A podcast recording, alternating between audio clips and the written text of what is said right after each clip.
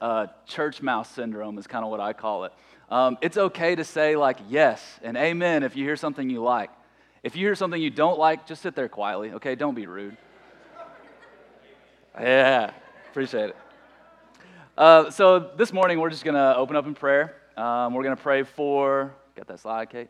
Uh, we're going to pray for a local church in our body, Christ Community Church. Uh, Pastor Rick Prettyman uh, and his wife, Julie Prettyman, uh, and their uh, six kids. The top three there are biological, the bottom three are adopted. Um, and so they're a really cool family. Uh, and then they've got their team members in the church as well. Nathan Abels, he went to Texas Tech with me, so Wreck 'Em Tech. Um, Nathan Abels is a good guy. And then Benjamin Moore in the worship. Um, and then we're going to pray for an unreached people group. The Thai people group, actually the northern Thai, they're kind of spread throughout Thailand and Laos. Um, and this is a people that's near and dear to my heart. Uh, they have very near 7.5 million people. Um, 0.4% Christian, and actually like 0.27% evangelical Christian. Uh, their main religion is Buddhism, so that's a dark, dark place. Uh, and then we're going to pray for our morning. So let's go ahead and pray. Uh, Father God, you are so, so good. Uh, we just praise you for the ability to uh, be here this morning, God. We praise you for the ability to uh, sing truths to you, Father. We pray uh, and just praise uh, the ability to study your written word um, and to just enjoy you, God.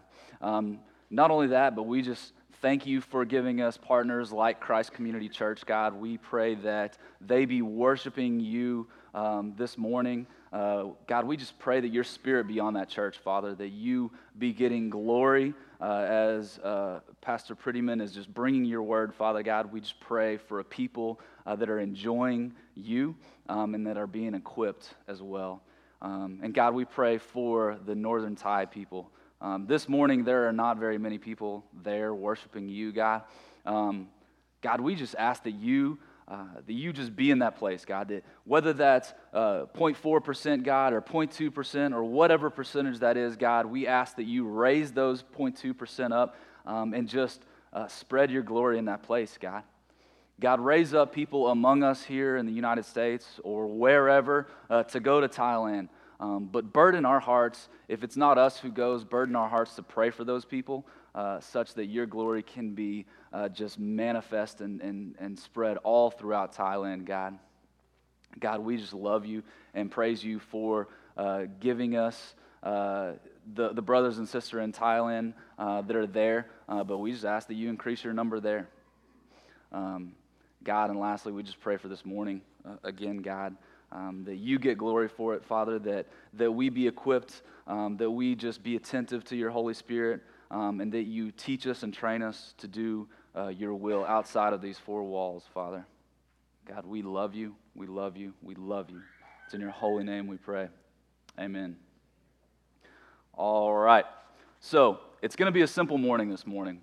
Basically, I'm just going to pose a question, and then we're going to read uh, 1 John 4 1 through 6. Then we're going to kind of dive into it a little bit. Um, and then I'm going to pull out two application points.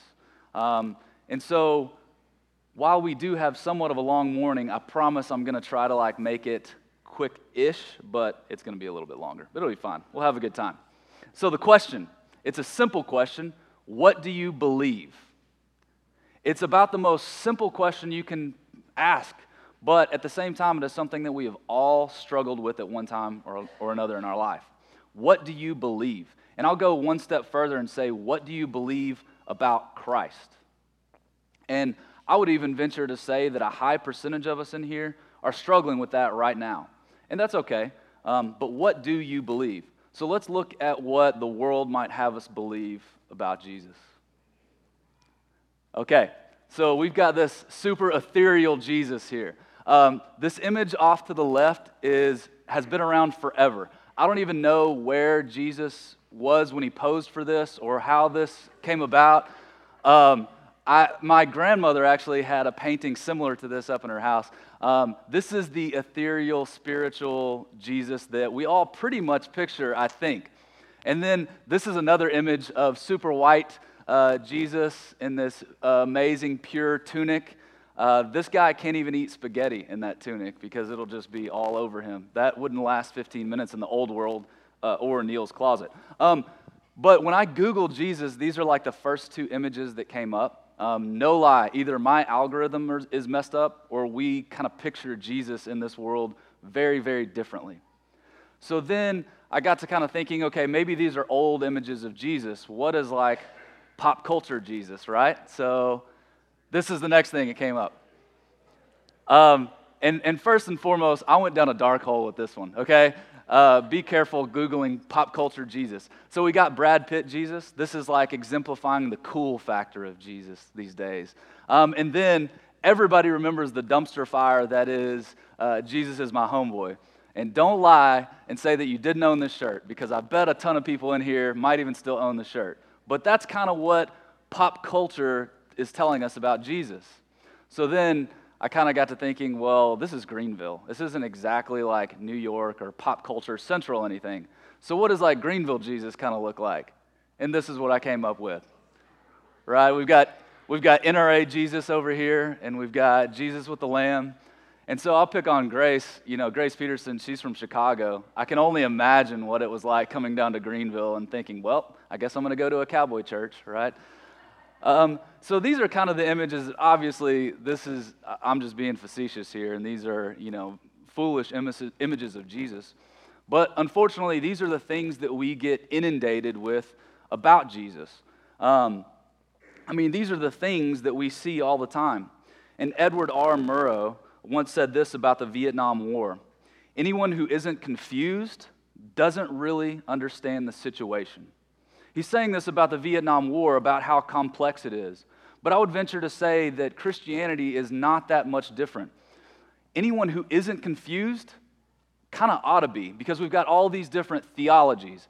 We've got doctrines for days. We've got different denominations. I mean, we believe something different than they believe. We've got all these factions, and we've got uh, five ways to live a purpose driven life. And there's all this confusion around us. If we aren't truly confused, then maybe we don't really know the situation. But amid all of this, what is real Christianity? What is a real Christian? How do we know we got a hold of the real thing? How do we know we got a hold of the goods?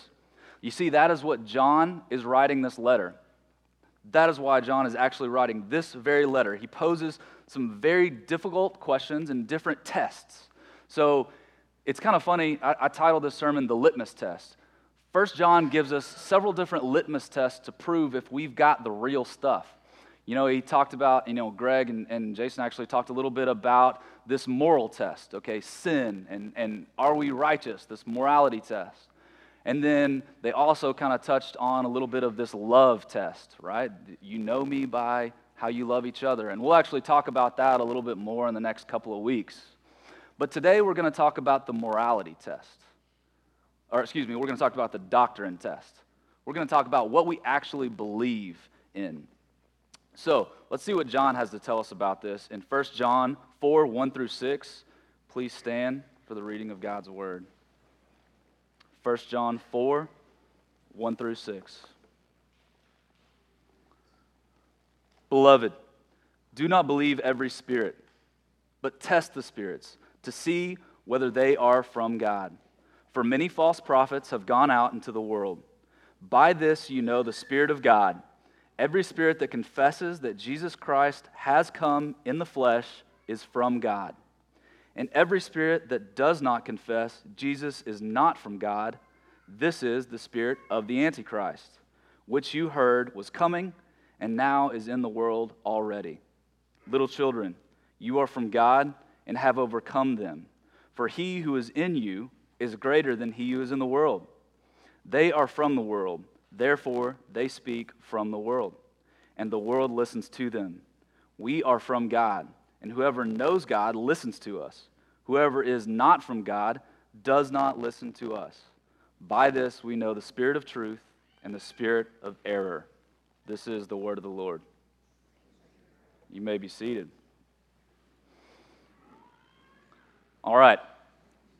I promise I'm not going to show a timeline every single time that I preach, but it's kind of my thing, and I think we have to look into it.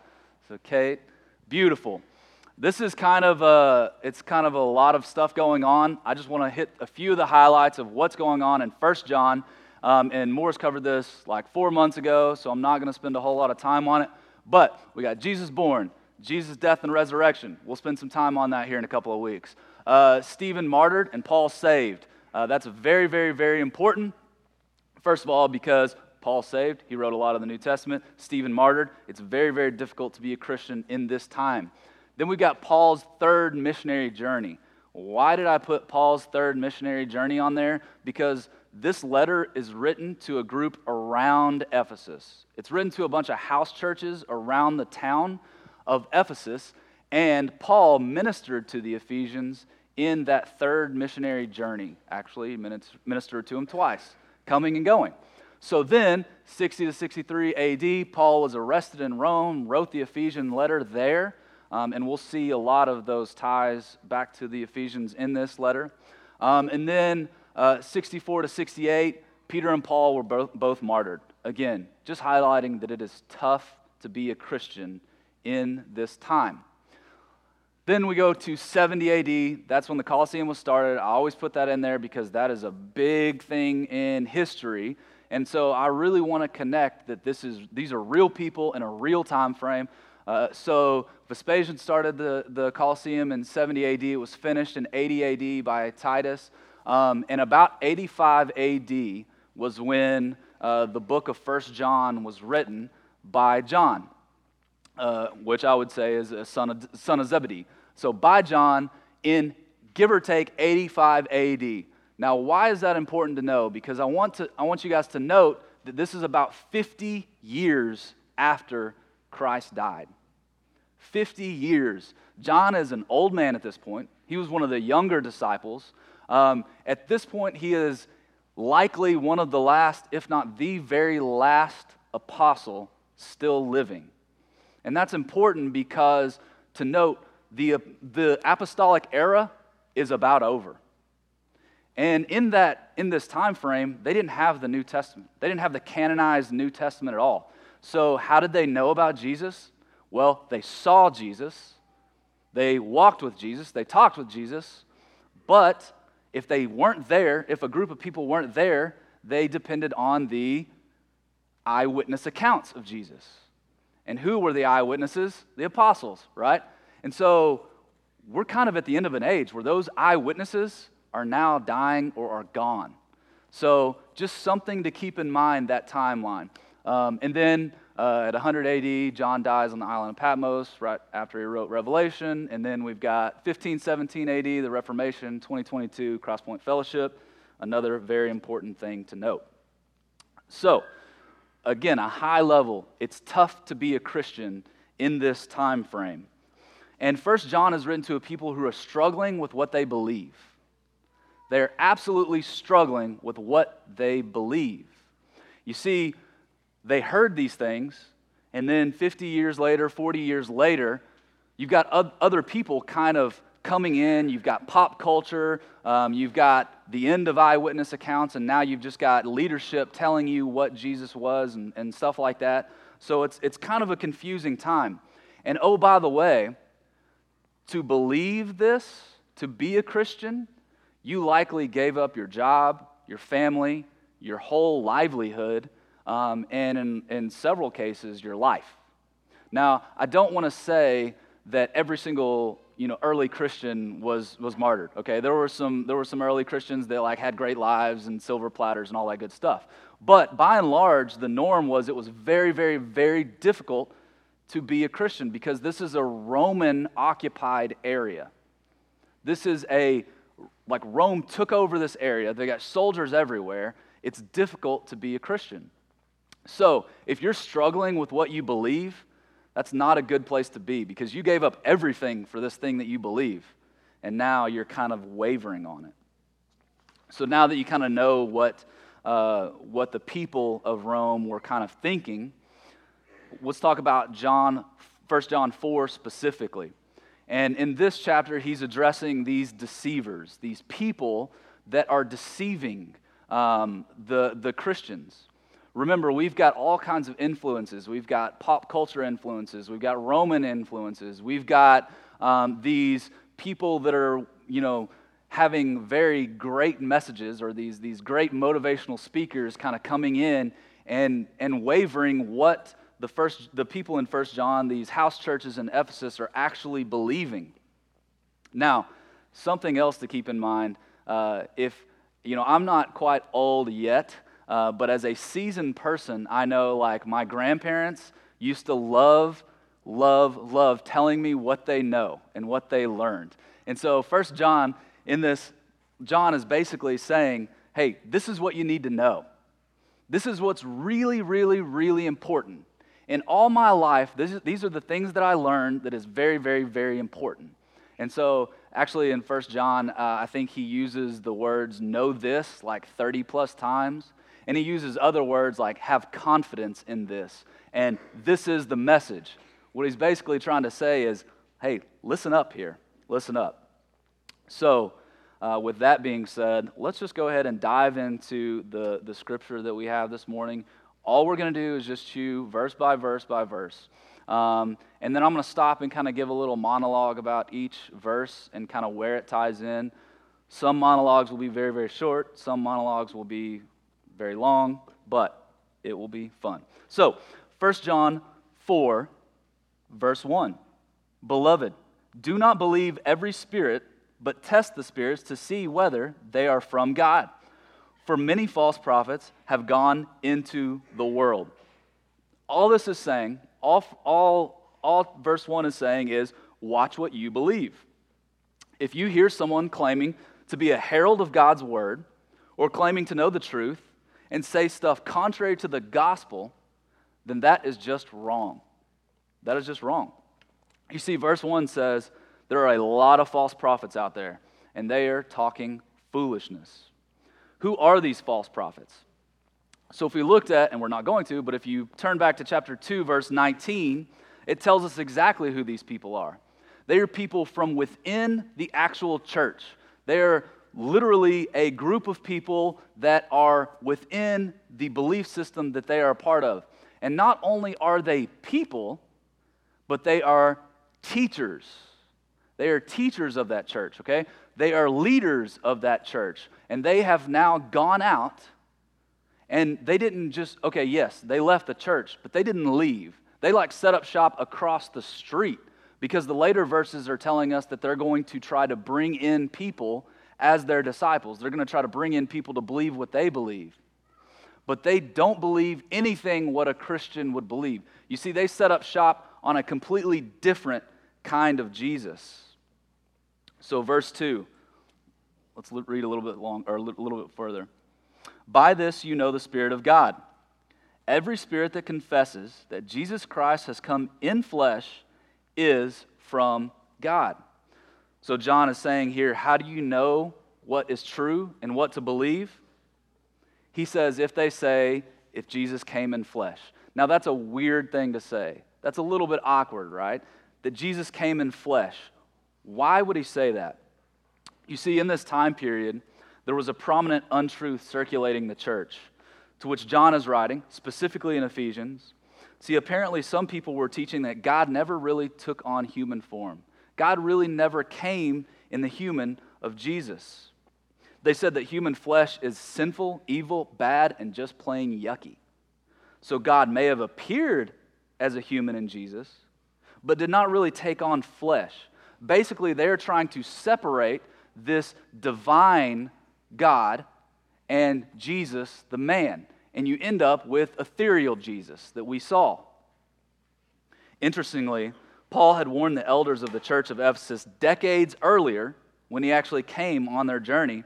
Um, he said in Acts 20, 29 through 30, I know that after my departure, fierce wolves will come in among you not sparing the flock. And from, from among you, or from among your own selves, will arise men speaking twisted things to draw away the disciples after them. And Paul even alluded to this again in his second letter to Timothy, who was a leader at that church. Okay, so clearly around Ephesus, this Roman occupied city, there was this very distinct belief system that was arising. And you can kind of see that that would happen because we are 50 years after Christ's crucifixion. the further out you go, the kind of this warped nature of people are trying to believe this and believe that. I mean, here we are 2,000 years later, and when I, when I Googled pop culture Jesus, Kanye West came up, right? It's a, it's, a, it's a weird thing. As time goes along, you can kind of see this twisted um, message that is being heard and preached. So now these false teachers had come, teaching that Christ was not fully human. Is this teaching academic? Is this teaching purely something that was like, okay, well, let's save that for the seminary professors? Let's let powerhouses like Paul Tripp and Matt Chandler debate that type of theology. And I would say, no, not at all. Not at all. And you might say, well, Neil, I'm not like a theology type person.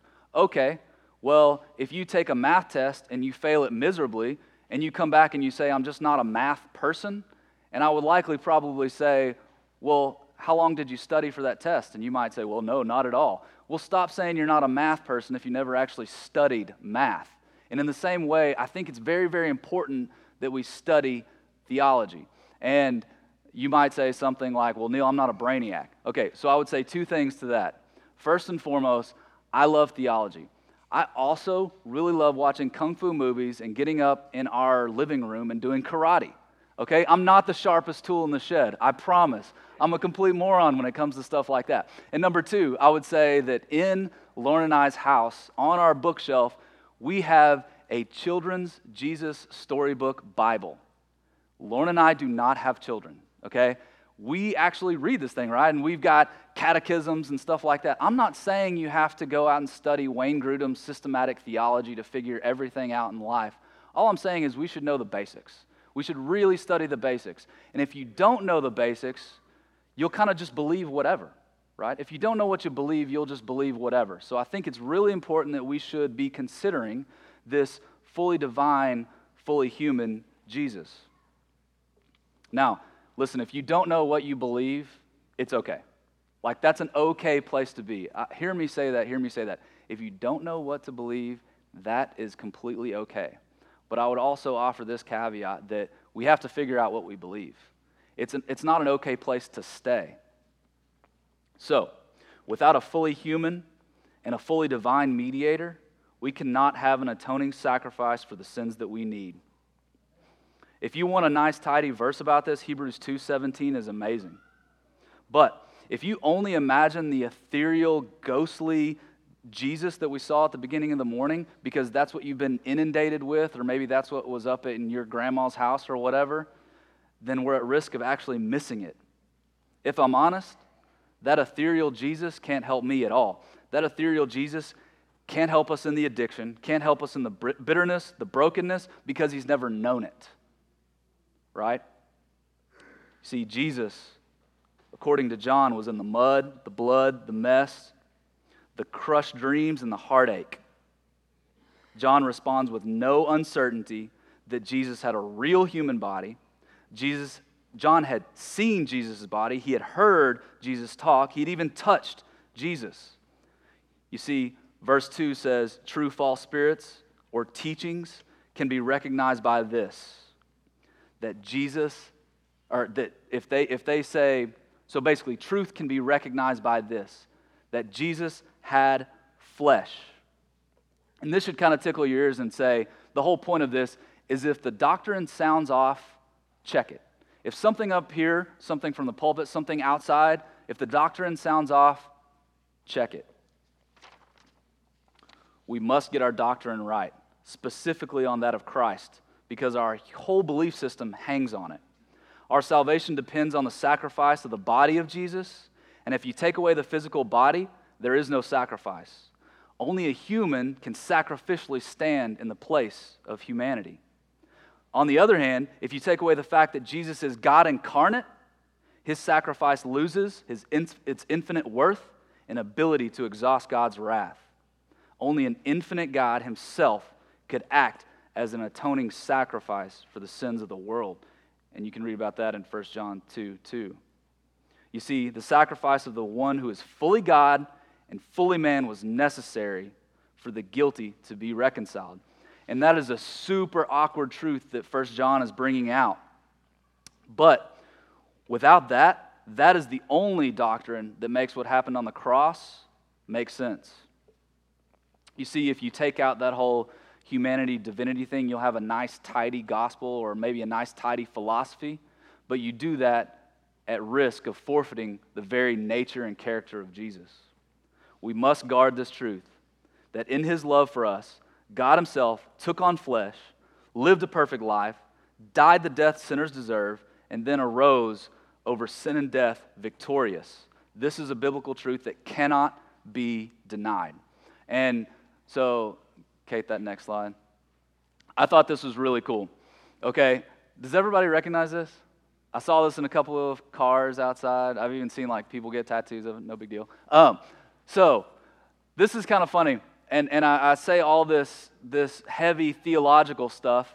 Lauren and I were sitting on, sitting on the couch about a week and a half ago, and um, we were talking about the ichthus. We were watching, watching a show, and it kind of came up. And, and she started telling me the story of the ichthus. And I must admit, I'm from Green, or I'm from, sorry, whoa, I'm not from Greenville, Texas. I'm not, I don't, I don't like NRA Jesus. Okay, uh, I'm actually from a place way worse called Clifton, Texas. And it's got 2,000, 3,000 people, super small town. We are behind the times on everything. Um, and uh, when I was there, I actually started following Christ uh, pretty late on in high school, and this was very popular. The ichthus was very, very popular. Um, I didn't care for it at all. I just thought it was like this pop culture reference, and so I get it. It's the fish thing. It's really cool. Um, but I didn't necessarily know the history until Lauren started kind of describing it to me, and then I, uh, I, I, did some research. You see, back in the old days, uh, we're talking first and second century, people would walk everywhere. They didn't have cars, so they'd walk. Um, and if you could imagine driving down Jack Finney here, and every time you see a car, that being a person. So you're driving next to a, to a car, and right, that's a person, obviously. Well, if you have to walk somewhere, you're naturally walking with that person. It was a very communicative time. And so you would naturally, if you're going from this city to this city, you'd join this group of people, you'd walk together, you'd rest together, you'd get to that city, you'd have a meal, whatever. It was a very, um, very communicative type culture. And so, uh, say you're talking to this traveler, and um, the conversation started getting a little bit deeper because your AirPods are not in, you're not listening to music, you're just talking. Um, something that you could do as a Christian, if you wanted to get a little bit deeper, was you could uh, get a stick in the dirt and draw an arc. You could draw like the first portion of the ichthus. And it just might be a casual sign, right?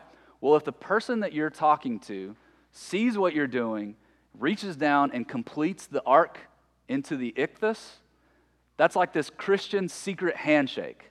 Now, it would have been pretty uncommon because there wasn't a ton of Christians, but that's kind of how you could know each other that's kind of how you could like dip your toe in the water and you could take a sigh of relief if that other traveler drew that ichthus. You know, okay, I'm talking to a Christian. And maybe you can kind of bond over your belief system or you can bond over even your hardship because likely you were going through some hardships. So I thought, wow, that's pretty cool. Not only that, is um, the ichthus was actually a mark over um, like where a house church would meet. They found these, you know, like archaeological findings found these ichthuses all over catacombs.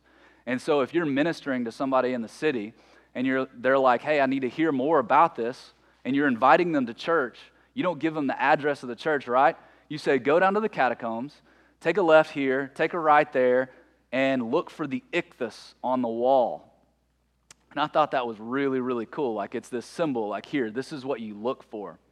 But what I didn't understand, um, what I had no idea of, I get the whole fish thing. I get like the belly of the well and the Jonah thing and the fish in three days, and that, that was foreshadowing for Jesus, the whole fish thing. I get the Peter threw the net over, pulls in fish um, and, and an abundance of them. I get Matthew 4:19, come and I will make you fishers of men. I get all that stuff, but what I had no idea was ichthus is actually an acronym. It is actually an acronym. We've got the iota, chi, theta, upsilon, sigma. Um, and obviously, I'm not going to read that in Greek, but use your imagination. If you translate it in English, it says Jesus Christ, Son of God, Savior. And now, that might be kind of like this cool, catchy slogan or whatever, but it actually means something much, much more. It's a catechism on what you believe. Jesus Christ, Son of God, Savior. According to Augustine and many, many other church, early church writers, that is basically saying, I believe in the full humanity of Jesus, and I believe in the full deity of Jesus in one person, Savior. And so all of a sudden, that takes a lot more meaning um, as, as a believer if you see an ichthus. If you see this and you're saying basically, I'm with the apostles, I'm with the Christ, not these other people, not these other deceivers. And then uh, you can kind of study the story of the ichthus. It, it actually went away for a long time and then reemerged in the 70s. And I guess this is kind of a random fact uh, that has nothing to do with today. But uh, in the 70s, there's like Christian concert emerged. It was called the Ichthus Concert, and that's kind of where it kind of came back. Um, I guess this concert was pretty popular. It was like the Woodstock for Christians, I guess. Um, hopefully, there was much more uh, substance and a whole lot less substances. But anyway, we'll go back. Um, let's read verse 3. And every spirit that does not confess that Jesus is not from God, this is the spirit of the Antichrist, which you heard was coming and now is in the world already. So, anyone who tells you something is true that is in stark contrast to the gospel, that God came down, took on flesh, lived a perfect life, died a horrendous death, death, rose again on the third day, and is seating, reigning, and ruling at the right hand of the Father is just plain wrong. Anybody that tells you anything other than that right there is wrong. And John here says, You were all warned. Paul warned you. I warned you. Everybody warned you. And the deceivers are here. He calls these deceivers the antichrists. Now, I don't want to get bogged down on this word, but I do want to give it some airtime. This is not the big, scary antichrist monster of Revelation, okay? That's not what this is. I'm a Christian. You're a Christian. These people are anti Christians. They're opposing to Christ's message. That is what John is saying here. So, verse 4 Little children, you are from, from God and have overcome them. For he who is in you is greater than he who is in the world. John says, Believers, don't worry. You will know these jokers when you see them. You got this. He's giving them this message of encouragement. You are from God you have the Holy Spirit. You have already won. He who is in you is far greater than these knuckleheads because remember, these are children of the devil. And that's what Greg spoke about um, last month. And you, you are children of God. This is where John shows a real pastoral moment. He is instilling confidence in these people, in these people who are terrified that they don't have the goods, in these people that are terrified that they don't know what they believe.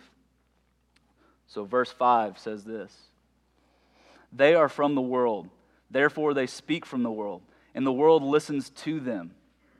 These deceivers might sound good, they might be motivational, they might have a super convincing message, it might be a super popular message, it might be health and wealth. If you do this, you'll be rich. If you do this, if you buy this, you'll be popular. It will be a very convincing message. But then verse 6 says this about verse 5 We are from God. Whoever knows God listens to us. Whoever is not from God does not listen to us. By this we know the spirit of truth and the spirit of error. So, verse 6 says this about verse 5. But we don't need all that. Our reward is not here. We are of God. And whoever is of God knows truth the truth that we, being the apostles, John being the apostles, proclaimed to you all. John is saying, You know the Spirit, capital S. That is the one who is true. And because you know the Spirit, capital S, you know the false spirit that is of error. You'll be able to see that. And if you or those that are preaching to you believe the gospel, then you've got it. You've got the goods. Y'all are drawing that ichthus thing all over the place. So, whatever you're hearing, if whatever you are hearing specific isn't passing the litmus test, or maybe like the ichthus test, then it's wrong and don't believe it. So, we finally made it. We're here to the application. Have confidence in your belief. John is telling us to have confidence in the belief system that Christ and the apostles, through the written word, have told us. Have confidence in that belief. If you can answer that question, then yes, you've gotten a hold of the real deal. A couple weeks ago, we had a, a an act. Um, Avery Bowles got up here, and she was able to answer that in confidence. As a matter of fact, as a matter of fact, Alex gave her a doctrine test. He said, "Do you have any hope outside of Jesus?" She said, "No." He said, "Are you trusting in Jesus as your Lord and Savior?" She said, "Yes." Then she was baptized. Alex legitimately gave her a doctrine test, and she passed, saying that she believed. And I think that um, is amazing. And if that is a sign, then she should have confidence in that. And we should have confidence that what Christ did, said, and continues to do is true. Have confidence in what the disciples saw, touched, believed, and shared. If you flip over one page to chapter 1, verse 1 through 4, just a brief, sum, brief summary of it, it says, He was in the beginning, and it says, He was, or it says, we, being the apostles, saw him, heard him, touched him, witnessed those things that he said and did. It says that he was manifested in the flesh as a guy with skin. We saw also his divinity. And all that stuff we saw and heard, we, we are proclaiming to you. And in doing so, you can participate in worship with us. And we are writing these things because it brings us joy to know that you all are participating in this thing we call Christianity. You see, First John is saying he was here, he was fully human. He, like, bled and got hungry and walked, but it also said he was divine. And we're sharing these things with you so that you can call yourself a Christian and we can have joy in that. And everything else is just secondary in nature. Everything else is secondary. So, application number two examine what influences you. Take a look at what grips you. The people John was speaking to were at risk of being influenced by great sounding speakers and popular cultural beliefs and people that they even loved, that were within their very family just years before. You see, test the things that influence you. Now, I'm not talking about like you can't be a part of a basketball team because it's not like a Christian based basketball team. Quite the opposite. You should be on that basketball team. You should be showing Jesus to that basketball team. But examine the things that influence you. Examine what really, really influences you. We should be taking a self assessment. We should be asking the Holy Spirit to show us our sin. And that's what Lent is about, right? We should be taking that self assessment. We should be asking the Holy Spirit to show us our sin. And if those things that influence you don't point you to the Savior that we need and that we have, then it fails the test. And don't let it influence you. Our influences can be people, things, money, mainstream media, social media, food, politics, whatever. Those things that, that might not be bad for you, but that shake your doctrine. Now, I know it's kind of like funny, right? You might say, Neil, food doesn't shake my doctrine. But I would ask you this how much do you talk about Sunday morning versus how much do you talk about where you're going to eat for Sunday morning or Sunday lunch, right? And I know that's making something simple uh, or something complex into something very simple, but test those things that you actually believe and that influence you. So if you flipped over to 1 John 5, it's likely on the very next page, and we're talking about the last two verses of 1 John 5. And sorry for whoever's going to preach 1 John 5, I'm going to ruin it. Um, but 1 John 5 21 says this Little children, keep yourself from idols. That doesn't mean those little wood statues. That's not what he's talking about. What he's talking about is don't make God into your image. Don't make God into the things that you would have God do or have your own priorities. Believe in the Christ, not your Christ. And then if you back up just one verse, 520, it says, And we know that the Son of God has come and has given us understanding, so that we may know him who is true. And we are in him who is true, in his Son, Jesus Christ. He is the true God and eternal life. So what I'm saying is believe in 520, not 521. And that's what First John is saying.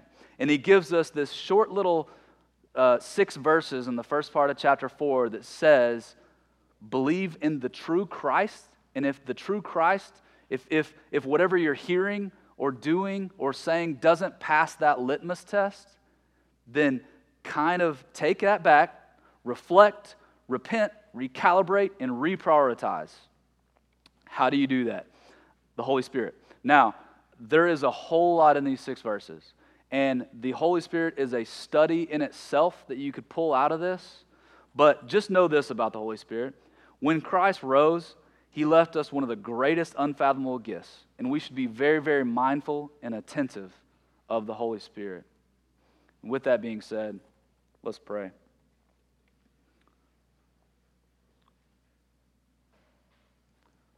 God, you're such a good, good Father. We are so thankful for this season of Lent.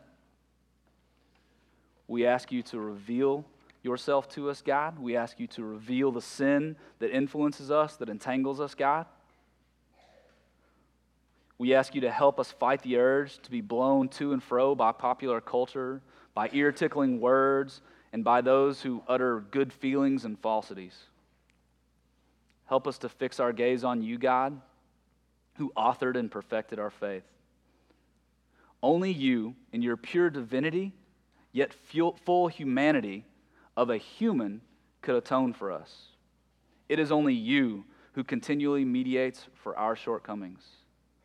Help us to be attentive to your Holy Spirit, to guide us as we move. Help us to lean into your Holy Spirit and draw us closer to your likeness. God, thank you for seeing, sending your Son all those years ago to reconcile us. Help us to pine for the return of your Son to make this world new, and all the while making his name great here in the present. It is in his name that we pray. Amen. So, uh, here in a second, Lane's about to sing. The elders are going to come up. We're going to take the supper. There is a gluten free option. Be mindful of that. Um, we also have this black table runner. We've been doing this all Lent. Uh, feel free, if you want to, to come write your sin down on that thing. Uh, if you've been reflecting on what influences you, write down what influences you and cross that sucker out. It's, it's black marker with a black tablecloth. We won't see it at all, uh, and we'll drape it over the cro- cross. Now, it, this is truly just a tablecloth. Like, there's nothing magical about it, there's no magic in it. But there is something powerful about admitting your sin, okay? So just keep that in mind. Feel free to do that. Hit it, Lane.